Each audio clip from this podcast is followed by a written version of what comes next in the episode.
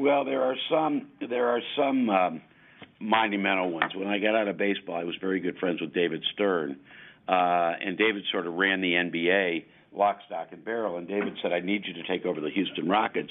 You become the owner, put in what you want, we'll get it done." And I turned him down because I said, "Emmis is having problems. Um, you know, I know that uh, um, I, I really want to fix Emmis." Um, there was another time when we passed on buying the Minnesota Vikings. Business is the fuel that drives America. Innovation, hard work, risk, and reward. It's what many call the American dream. And we're bringing the dream to you. It's the Business Beyond the Boardroom Show with your host, Mark Steckman. We've got a guest on the line. His name is Jeff Smulyan, and he is the author of this very book, Never Ride a Roller Coaster Upside Down. He's the founder of Emmis Communications, which, by the way, Jeff is an icon in the world of broadcasting, having started the first sports talk radio station, and of course, now the author of this terrific new book. Jeff, you've got a great story, and I want to bring our listeners up to speed on you if they're not familiar with you. Uh, you uh, grew up in Indianapolis, is that right? Correct. Your uh, dad was an entrepreneur. I get right. that right too. Right. And um, you decided to go off to college out west. Talk a little bit about that. How you ended up at USC and got always de- always thought, and it was in the '60s. Always thought it would be fun to go west. Uh, went to undergraduate school USC, loved it. Was going to get a master's uh, at Stanford in telecom, and somebody said, if you want to be an entrepreneur, um, go to law school it's strange. Today, 100 people out of 100 would tell you get an MBA, but in those days it was like, no, get a law degree, and I did it. Um, I always wanted to do what what I did, which is start a media company, radio basically. Uh, my dad taught me into coming home. Um, he invested in a small station his cousin had. He said, "I'll do this if you come back and run it," which I did. Uh, a few years later, I started Emmis. Um, and it's just been um, one crazy fun existence ever since. Now, Jeff, that first radio station, am I correct? It was a country radio station? Well, we switched it from country to news talk, and our the most famous thing about it is our midday guy was David Letterman. David Letterman. And right. so, did he work right there in the studios then? Right. I remember right he was in the studios. Yeah. Yes. So, so, what was that like? I mean, he was obviously early in his career. What kind of a what kind of an employee was David? Give us the skinny. It's just you and I talking. Nobody else listening. All right. Well, no, David was great. David was always brilliant.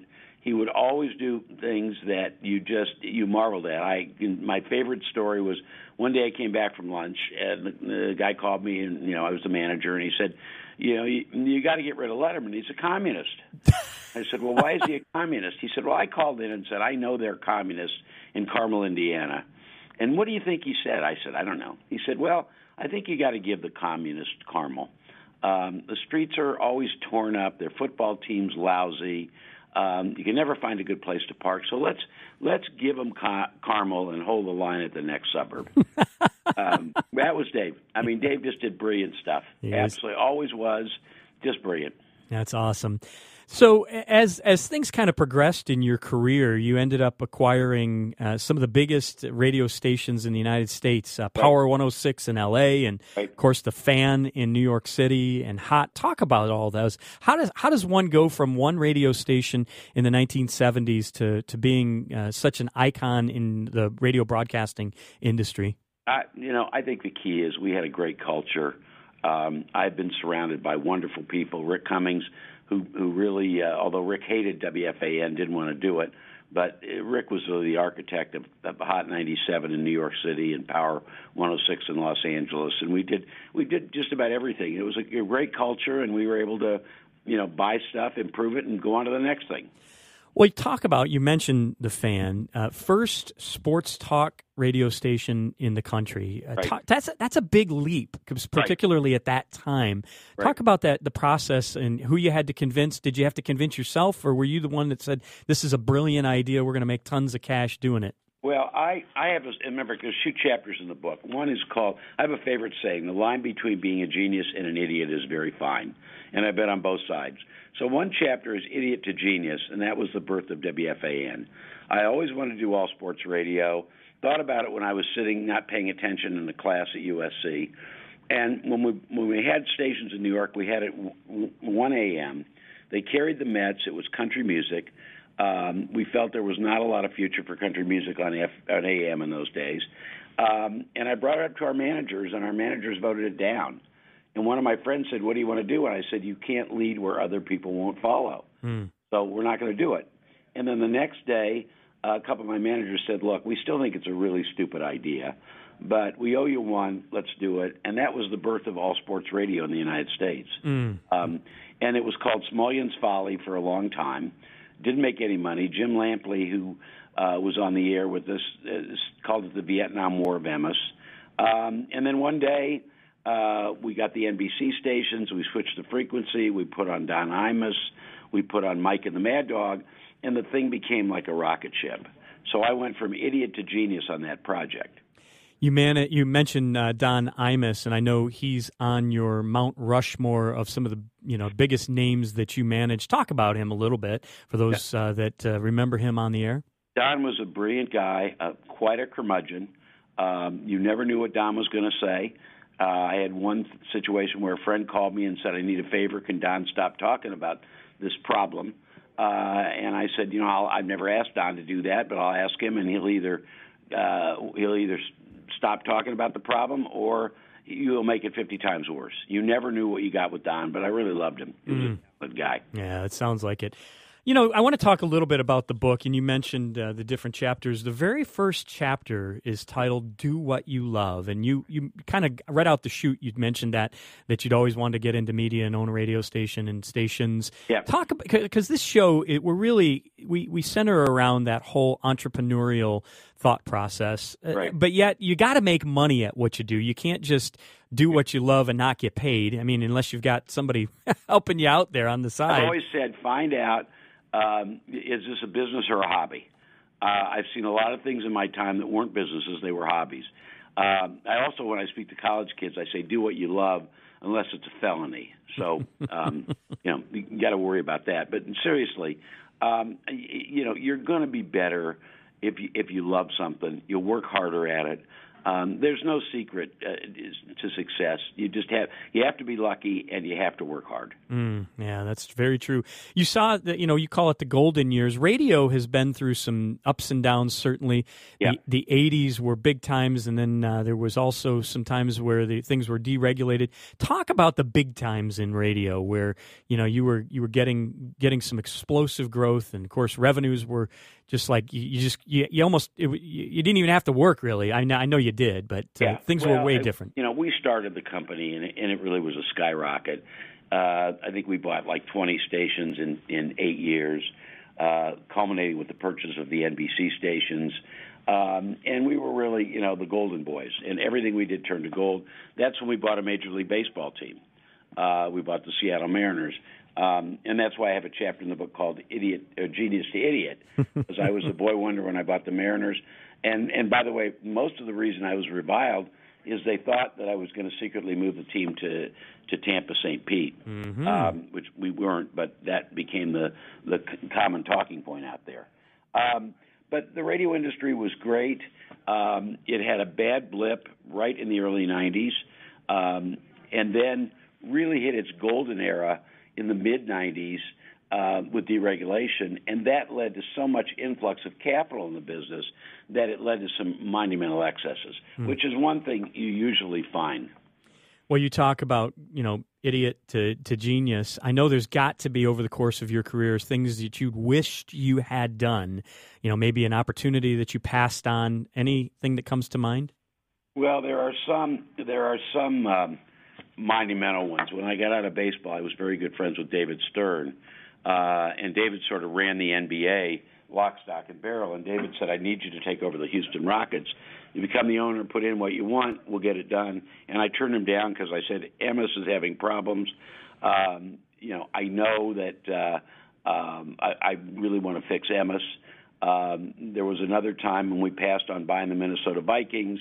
Um, and another time when Sam Zell came to me and said, Jeff, let's merge the companies. And I said, Sam, if I want to make the most money, uh, I'll do this um, because you'll see that the industry has sort of peaked in a couple years and you'll sell. And that will be the way to make the most money. But I love what I do. I love the people I do with it, do it with. So I stayed. And that allowed me to ride the roller coaster upside down in the radio business for another 15 years. Mm, I love it. Well, one of the lessons that business owners are always looking for the answer, really to, trying to figure out how to how do we do this, is when you buy a business or you own a business, uh, when to sell it. When, of course, you've bought and sold radio stations, which are big properties. They're you know, oft, often regulated by governmental entities, and you've got a lot of barriers and roadblocks and all these different kinds of things. But at the core of what they are, they're a business. So, yeah. what would be a great lesson, a great takeaway for somebody who right now owns a business? What are things they need to think about in terms of when it is a good time to sell a business? Well, I think, listen, you know, I think you, you, it, it matters what your personal preferences are. Uh, sometimes you can stay in business too long. I did. We were fortunate. The book talks about how we survived some epic crises in the business, and unlike almost all of our peers, did not go bankrupt. Um, and and yet, there's no question that you know you you try to find a peak, um, and that's when you sell. Um, but it also depends on you know do you love it and I and I, there's always the criticism you you love your business too much. I was clearly guilty of that. Mm. Um, but I think you you know listen, you always have to find when it's the right time for you. And clearly, when a business is doing well, um, you know, and and there are multiple buyers, sometimes that's time to cash in your chips. Well, I know that uh, speaking of that, uh, you've also taken that next step in your career. You sold the company in, uh, I think it was back in June, right? Well, we uh, sold our radio stations. Yeah, so right, we've right. really vacated media. We have two more radio stations left in New York City, um, but we sold the rest of our media holdings, and now we we bought three other new businesses, um, and we're, we're off to probably doing some more things like that, buying more businesses. Awesome. Any any insight into what kind of businesses excite you the most right now?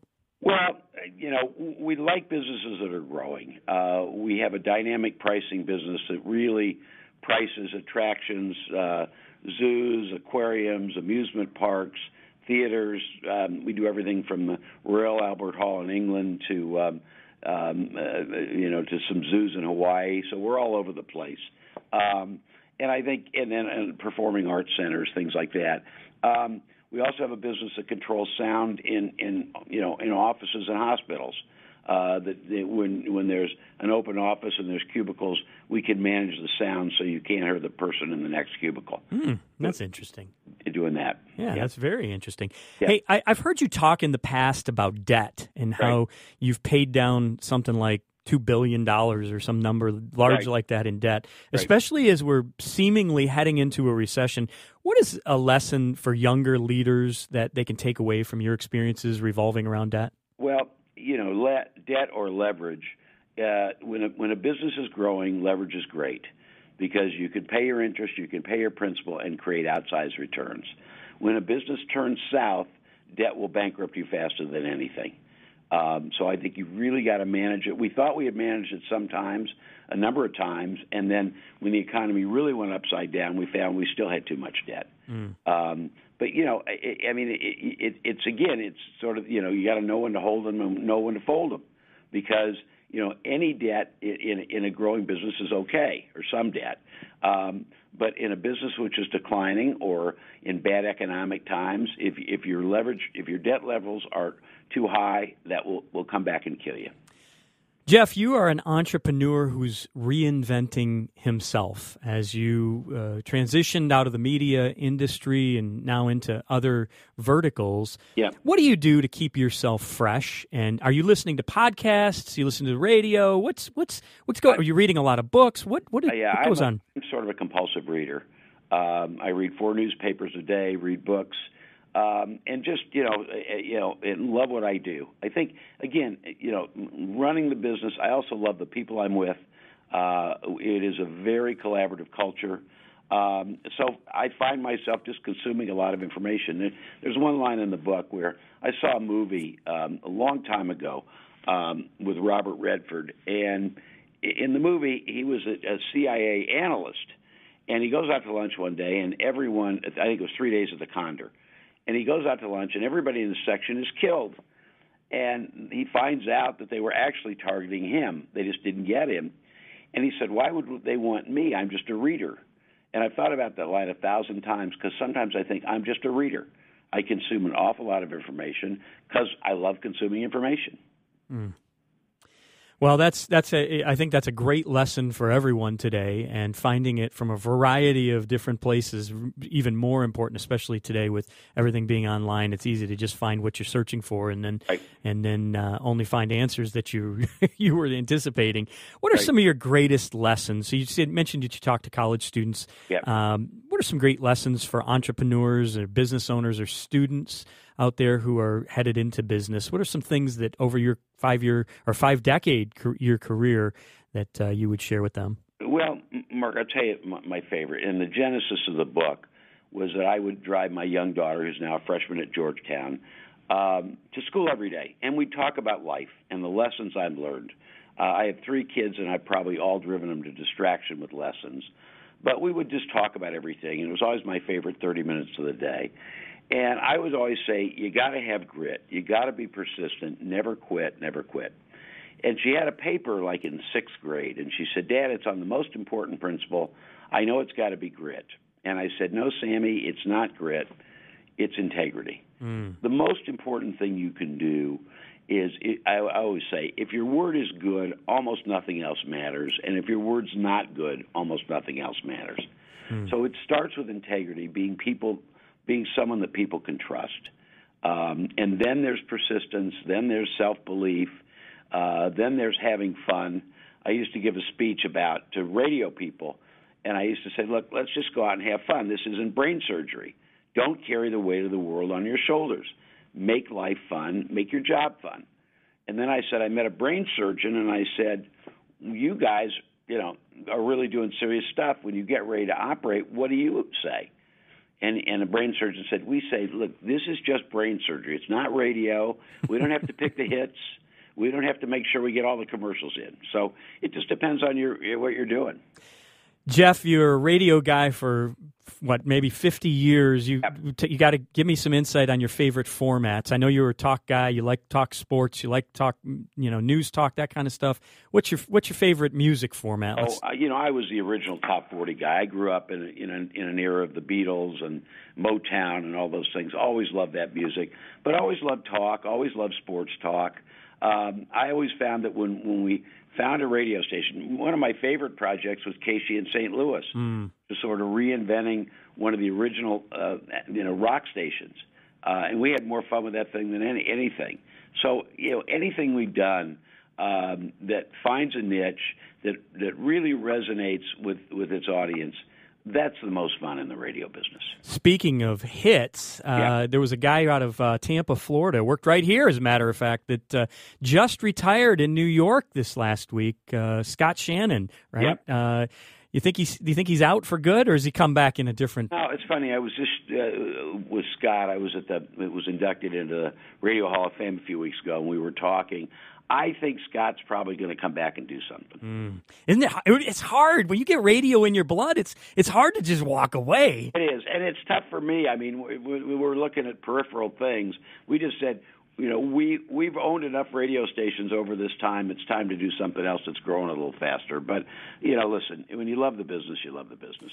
Well, you know, it's, it's funny. Uh, I I was listening to another conversation you were having uh, that was uh, I found on YouTube, and you were talking about how there's always going to be a place for radio and talent. Uh, of course, as the financials continue to change, it makes it much more difficult. But uh, the talent side of the equation, there's certainly been a big shift because of the digital presence with social media and streaming and podcasts and all that. Today's influencers, they have to be prepared to be multi-platform. What insight do you have?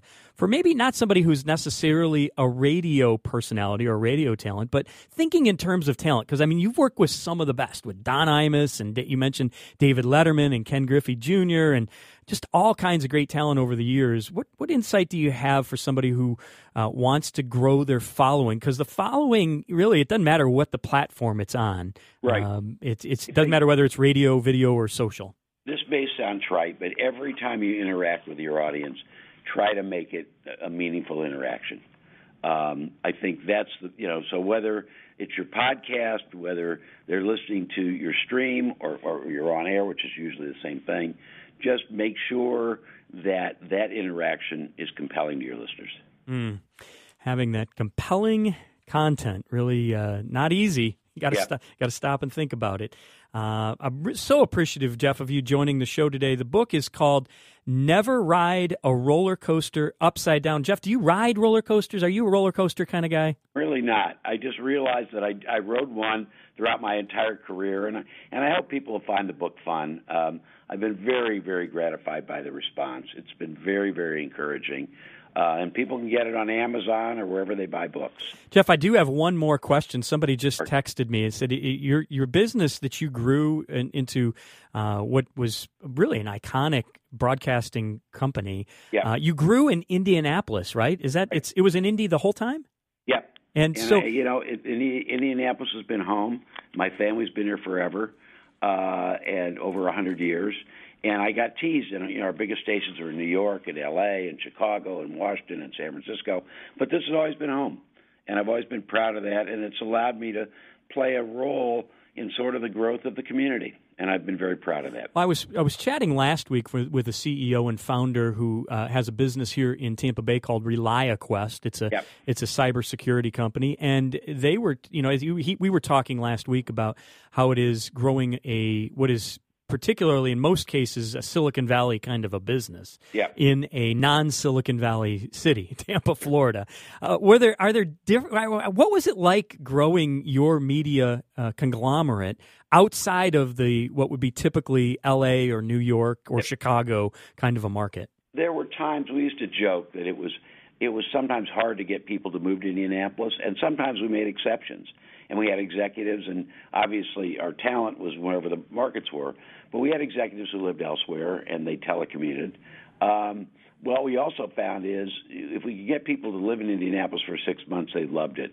It's a nice place to raise a family. There's a lot going on. Uh, the weather's not quite like you know Tampa St. Pete. Um, but it was, you know, I think we, you know, you you really find that if, if you have a culture that attracts people, you should be able to attract people anywhere. One more quick question Sure. that was on the on my notes here, uh, and you brought it up because you mentioned about driving your daughter to school. Talk about being an executive at a very high level, C-suite type of an executive, and balancing that with family goals, desires, all that kind of good stuff. It is a challenge. Make no mistake about it. If you're going to run, if you're going to be an entrepreneur, and I always say we're all the entrepreneur of our own lives. Um, it is all consuming. On the other hand, you you've got to have time for your kids and your family. Um, I always found that sometimes on vacations I was a little distracted. There were times when we were doing stuff and I might have been thinking about you know something with business. But you know the the joke in, the- was no matter what happens when the kids call, you drop everything else and talk to your kids. So I you know I, I'm very proud of my relationship. I have uh, an 18 year old and two grown kids, and uh, we're all very very close. And I think you know i i at the end of the day. Um, your family's got to come first, but if you're an entrepreneur, the business is a very, very, very close second. Yeah, that's right. It's it's it's like having a child. Yeah, having a it really business, is. having your own business. Well, it's been a pleasure having you join us uh, today, Jeff. Uh, I want everybody to uh, take a look at that book. I've got it right here in my hands. It's Never Ride a Roller Coaster Upside Down. It's the ups, downs, and reinvention of an entrepreneur. And as a matter of fact, it doesn't matter where you're at in your career. If you've been uh, in your career for five decades, just like Jeff is, uh, Ben, or if you are maybe you're 10 years into your career and you realize you don't love what you're doing, that's chapter one. You got to love what you're doing. Jeff Smulyan, thank you so much for being a part of the Business Beyond the Boardroom show. Mark, it was a pleasure. A lot Ab- of fun. Thanks. Absolutely. And love to have you back again. Thanks. Bye.